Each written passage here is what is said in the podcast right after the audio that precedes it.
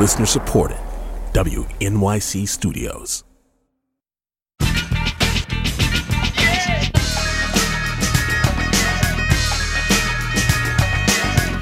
This is all of it. I'm Allison Stewart, live from the WNYC studios in Soho. Thank you for spending part of your day with us. I'm really grateful you're joining us today.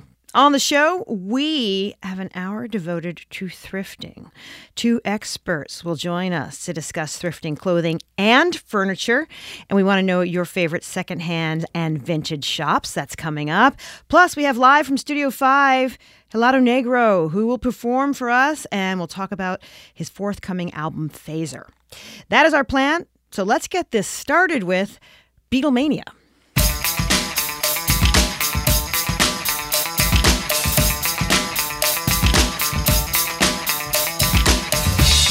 60 years ago tomorrow, on February 7th, 1964, the Beatles landed at JFK.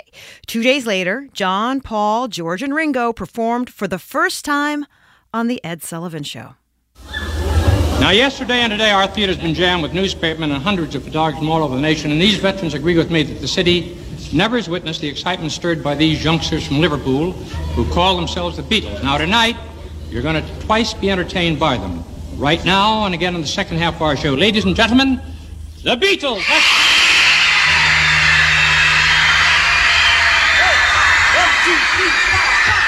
Close your eyes and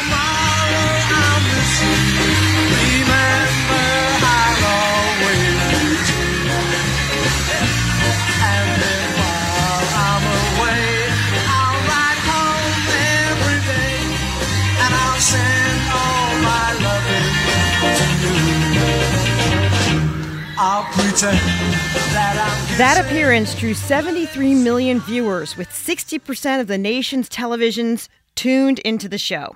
Beatlemania was rampant in the States.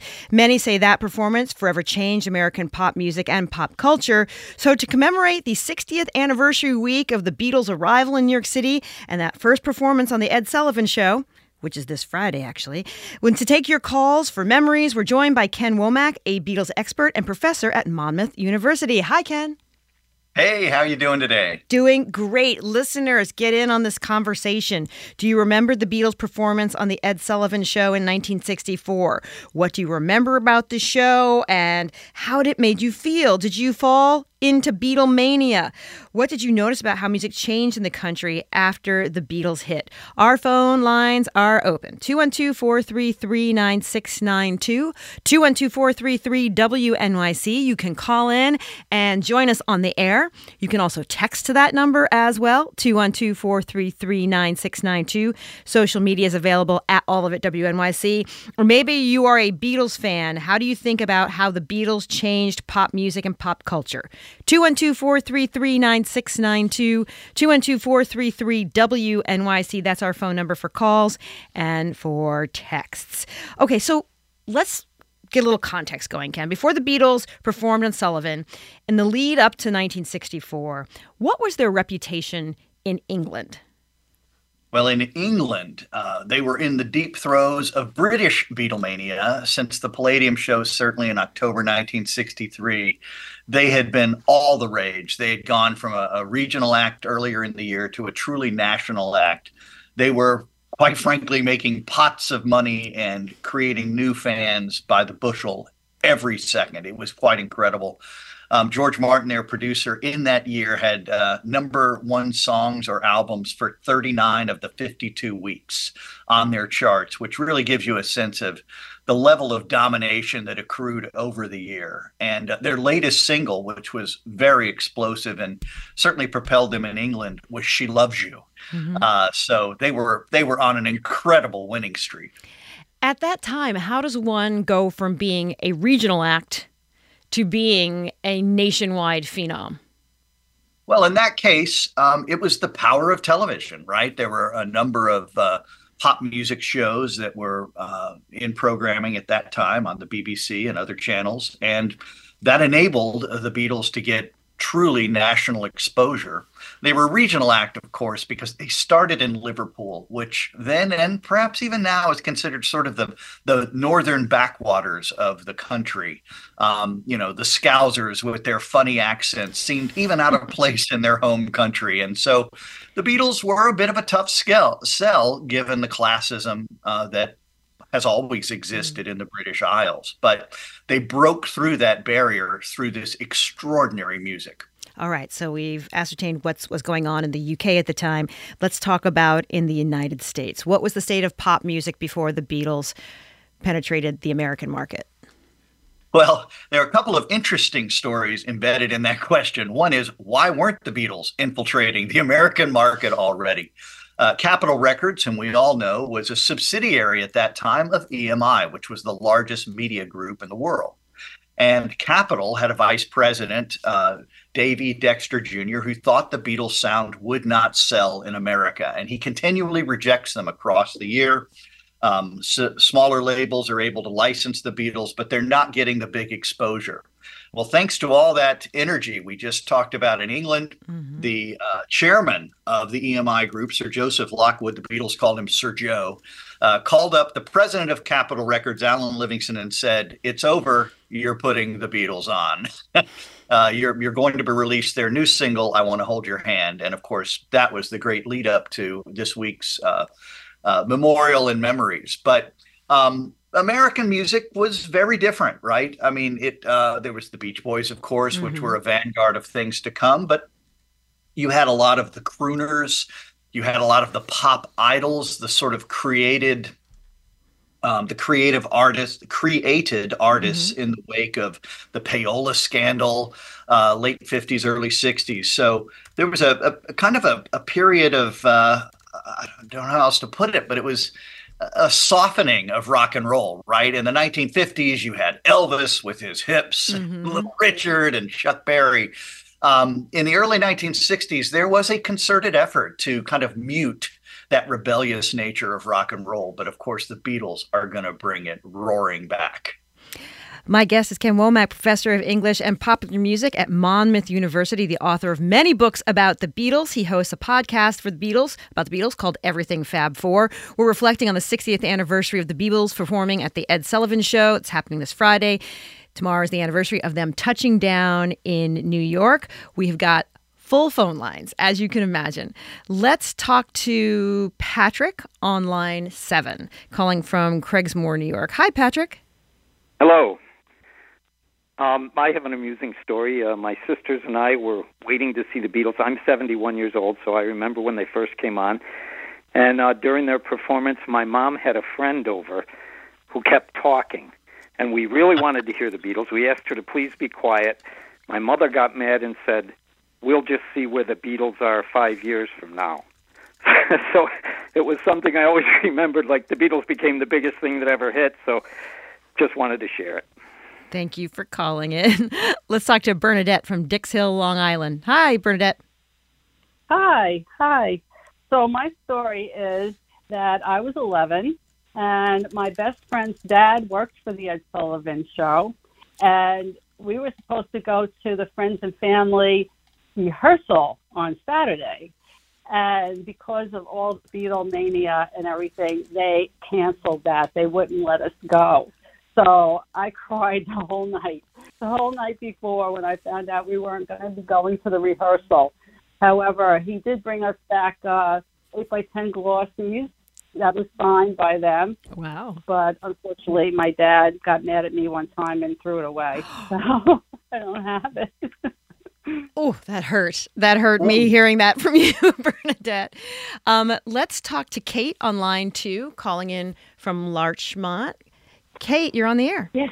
Kate. Hi. Well, I was eight when the night on the night that it was on television, and I was completely unaware of the Beatles, and I was stunned to see the audience and and the teenagers and the the incredible hysteria. And the next day, I was even more stunned to walk onto the playground, and everyone, everyone had a big pin, and it said, "I love Paul, I love Ringo, I love John," and I love no one. And I, I, I, I realized I'd, I had missed the boat, but it was it was moving without me, and I caught up eventually, quicker than I realized. But it was extraordinary. Thank you so much for calling in. I want to get to Linda on line seven because she's going to bring me my next question for you, Ken. Linda, thanks for calling in. Oh, thank you. And You're on, put me on the radio. you're on the air right now. I think I am. Oh wow. Uh, I remember watching Ed Sullivan. I was in fifth grade, and John F. Kennedy had been assassinated a few months prior, and we were all really down. And the Beatles came on and just lifted us out of our winter of depression.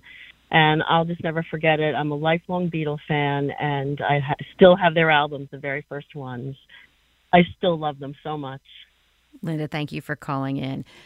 This brings me to my next question, Ken. President Kenny had been assassinated months before in November.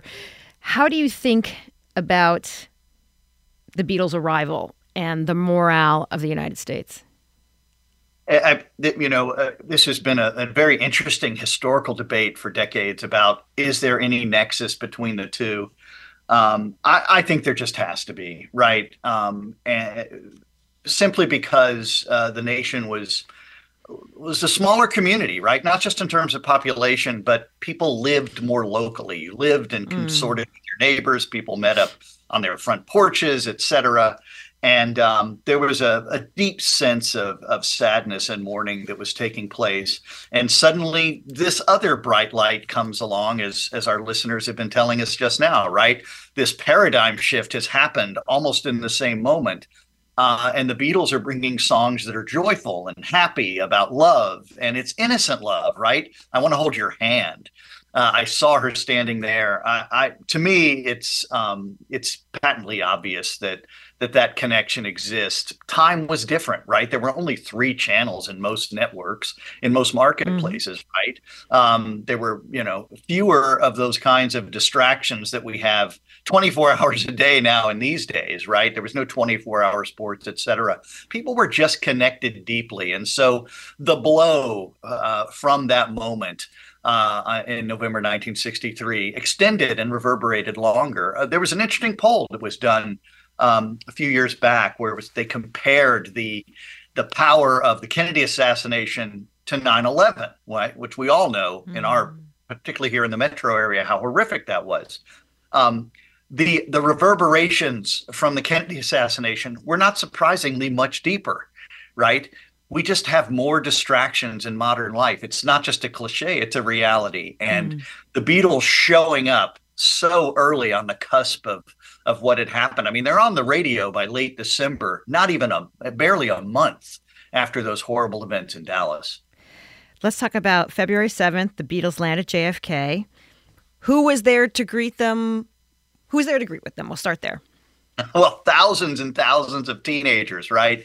Um, the radio stations had really been stimulating the, the information about the arrival. There were a lot of very cheap or even free T-shirts given out. So people had a reason uh, to go to JFK. Of course, it had only just been renamed. It was formerly Idlewild Airport in the in the wake of the assassination. Only 30, 40 days earlier, they had renamed it. Um, but you know, there was a, truly a lot of excitement. These these songs are now known on the radio, particularly in this region. Back when radio was very regionalized, uh, the New York City region was just ablaze with with Beatles music. Um, so people are very quickly learning all of these songs that have existed since uh, you know the early spring in in England. But anyway, there were tons of folks there and uh, absolutely excited. And of course, back in those days, you could get near the tarmac, right? right.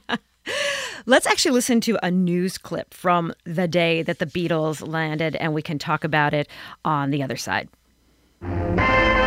There are rumors around that this is Britain's revenge for the Boston Tea Party. 3,000 screaming teenagers are at New York's Kennedy Airport to greet, you guessed it, the Beatles. This rock and roll group has taken over as the kingpins of musical appreciation among the younger element. Some music critics call their harmony unmistakably diatonic. Others say it's pandiatonic. Parents say it's just plain pandemonium. Their first meeting with the American press brings forth an interview laced with quips and humor. You'd laugh, too. with a gross of $17 million last year. New York City cops are hard pressed protecting the Beatles at their hotel. On every side, there is hero worship that recalls the heydays of Elvis Presley and Frank Sinatra. Ken, why was this a news event? because it was a you know it was a paradigm shift. We didn't have the phraseology for it mm-hmm. or the words for it. But this was a cataclysmic cultural moment. And it's interesting that the, the broadcaster referred to elvis and and the bobby soxers of the sinatra era. They had nothing on what was happening right um, and and your callers just now were fabulous talking about parents being upset, etc. You know, they were all just missing the paradigm shift. This huge change was happening. They weren't, even though they feared it themselves, I'm sure, in their darker moments, going to be a flash in the pan. This was big stuff. We got a really interesting text that says the Beatles gave a new generation of kids with war shocked dads someone who said, I love you, I want you, let's have fun.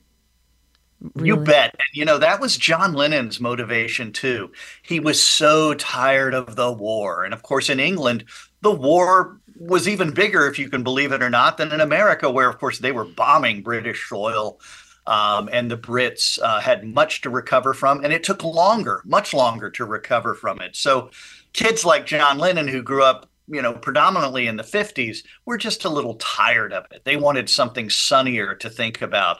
They wanted brightness and light. We're discussing the 60th anniversary week of the Beatles coming to JFK and then performing on The Ed Sullivan Show. My guest is Ken Womack, professor of English and popular music at Monmouth University and the author of many books about the Beatles. After the break, we'll take more of your calls and we'll speak to someone else who teaches the Beatles, a professor who teaches the Beatles. This is all of it.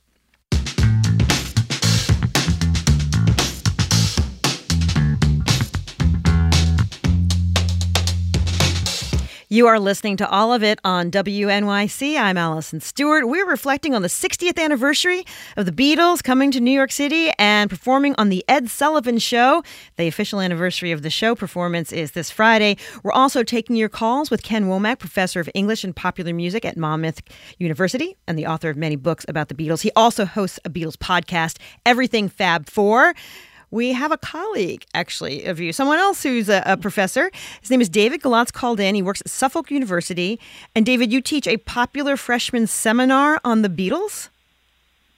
Yes, that's what they say, Allison. It is popular, and uh, it's it's a pleasure to join you all. And I've had the pleasure of of uh, of uh, of having uh, uh, Professor Womack on on my podcast, which I co-host with uh, with Chachi LaPret up here in Boston, and have read many of his books and have seen him lecture. Um, and I will, you know, right away, uh, compared to some of your other callers, I will out myself. I am not what they call a first generation Beatles fan. But I tell my students I was the hippest six month old on February 9th, 1964. uh, and um, and uh, if he doesn't mind, uh, actually, Professor Womack is a bit younger than I am. So I think the fact that we do what we do is another huge testament to the power of what the Beatles brought to the United States um, and to the rest of, of, of global culture and, and musically, um, as well as, you know, it, not only their message, but um, everything about the paradigm shifts that they initiated um, are certainly food for uh, intellectual investigation and for uh, students to learn about. And so, um, yeah, students innocently will ask me if, if I saw them on television that day. And um, I think that the power of it being one evening, uh, well, it was several performances mm-hmm. on Sullivan, but that first time on one channel, as, as Ken was mentioning, unlike the Kennedy assassination being on every network television and being a longer grieving process, it was one place and one time, and which even outdid – when we think about what happened five years later, the moon landing was mm. all over all networks. This was just on one network, and that tight focus really sort of had all of those eyeballs there to understand what was going on. But as much as February 9th was very important, it may pale in comparison to February 10th and 11th and every day after that up until today um, in terms of, of, of everything that had sort of compounded sort of geometrically after that. Um, it's really uh, it's really quite amazing in that sense. And uh, you know, one example I, I tell my students, you had played the clip of of um, the newscast talking about the Beatles press conference at JFK, which we cover in class, which is also its own performance, even Mhm. compared to Sullivan and the music beforehand, where you know the obsession about their hair and the length of their hair and what does that mean, and basically the American press trying to tell them, hey, you're going to grow up and get a haircut while you're here, and they say no, no, and George quips in his perfect deadpan way, I just had one yesterday, right? and it, they all agree that it's true. So I stop that film and I tell my students, at the time, this is a young man who just got his hair cut, and that's what was really shocking to everyone and frightening some of them as well, right? Um, you know, I, Bruce Springsteen, when he reminisces about that night, would say, "Well, I came down and I combed my hair forward after seeing the Beatles, and my dad Oh, laughed and laughed and laughed." And then his dad was really mad because he didn't comb it back the next day. And so that was the first of one of those little statements of, you know, Yeah. rebellion and self-definition and it it crossed so many different levels of society and and and uh, and gender and race and and um you know, it's still it's still with us. You know, I'll I'll just I'll I'll I'll steal or borrow a quote from Rolling Stone years ago saying that every generation gets the Beatles that it needs. And that's Yeah. true. That Mm. they are what we would say is is equipment for living. If um, Mhm. uh, Professor Womack doesn't mind me quoting Kenneth Burke, an old uh, literary scholar, so um, it's it's always a great it's always a great time to stop and, and to really and to really reflect upon these things, especially in light of the Grammys last weekend, where the Beatles did win an award for Video Yeah. of the Year. David, you covered uh, soup to nuts. You got us from 1963 to, to Sunday night. Thank you so much for calling in, Dave Gallant. Um, I want to go for a little trivia with you, Ken. There was an illness going on in the band at the time. Is that true? It, it well, it is true. George was quite sick. Uh, he was Hmm. quite ill. He would miss the uh, the Saturday uh, photo shoot on the edges of Central Park. In fact, there's quite a poignant shot of the three Well Beatles um, with the backdrop of Central Park and the Dakota off in the distance, which of course would be Hmm. John's future home. Um, and is is quite poignant. But yeah, there, George was quite ill. There had to be a stand-in during the rehearsals. Uh, but as as you know, he acquitted himself very well. I guess adrenaline kicked in uh, on that uh, on that Sunday night, and um, every time I see him, though, share a microphone with Paul or John, I think, Oh. my gosh.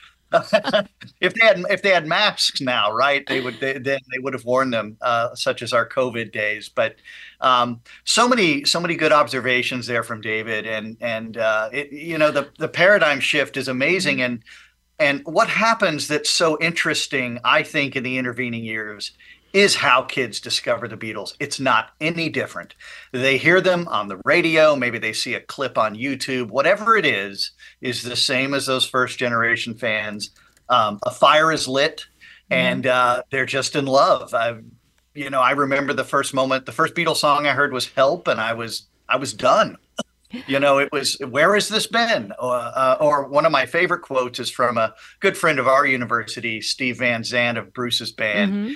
And i had asked him about when he first heard i want to hold your hand he was in a in his bedroom that he shared with his brother and they heard the song and they didn't know what to make of it they just looked at each other and began laughing with pure joy and I think that's what the Beatles Yeah. are doing right now for some kids who aren't Mhm. even thinking about this being the anniversary of the Sullivan Week, right?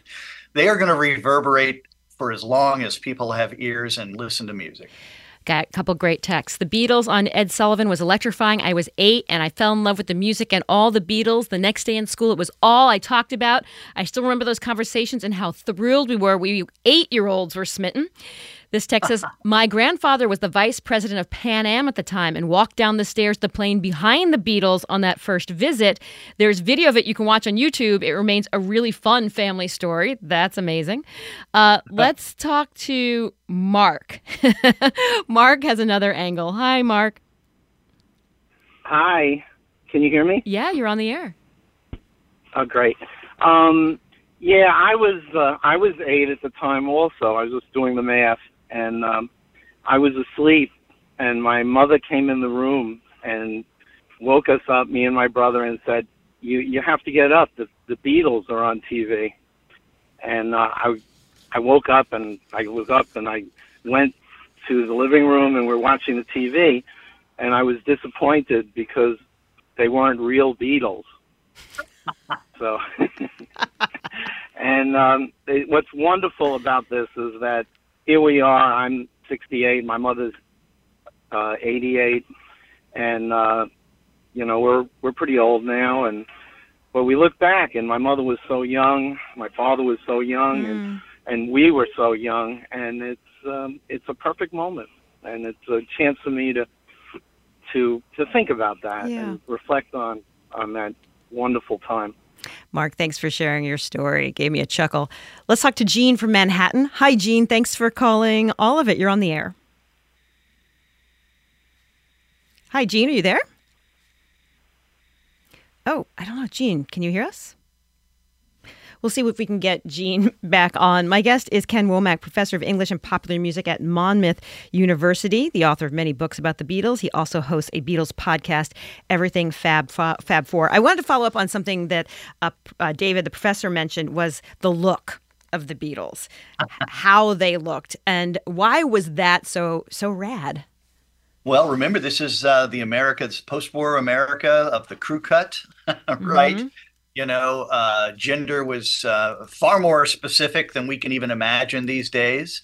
And uh, the Beatles were wearing their hair uh, by a lot of standards distastefully, distastefully long. Although, as, as David pointed out, you know, it, it well, of course, by today's standard, it's nothing. Uh, but it seemed very radical, and the press came at them pretty hard in that Pan Am press conference. Um, uh, but what's fascinating to me, and it's such a good lesson for our students and everybody, is how the Beatles used humor to turn that pretty ravenous press into allies. And it was so important. There's wonderful footage in the Beatles anthology of, of the Beatles riding down on the train to, to Washington, D.C. for their first concert at the Coliseum.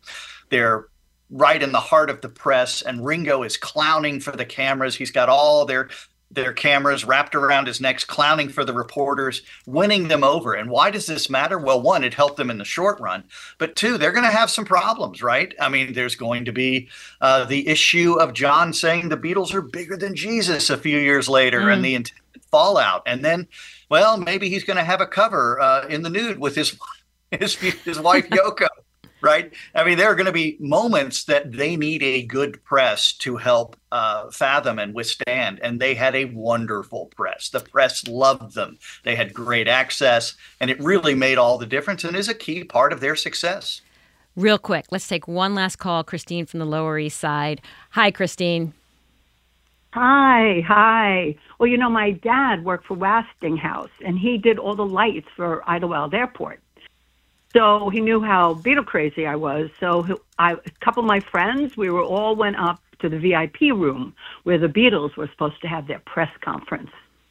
But because of the chaos, they skipped the VIP room and did the press conference downstairs. And we, we saw them deplane, and we were pressed against those big, huge windows at Pan Am and just screaming and crying. And, you know, my dad was horrified, but I was so, so thankful for him for doing that for me.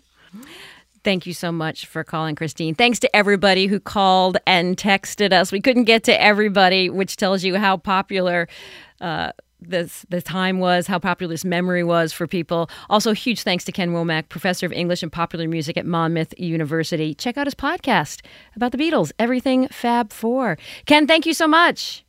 Oh, thank you. This has been a great joy.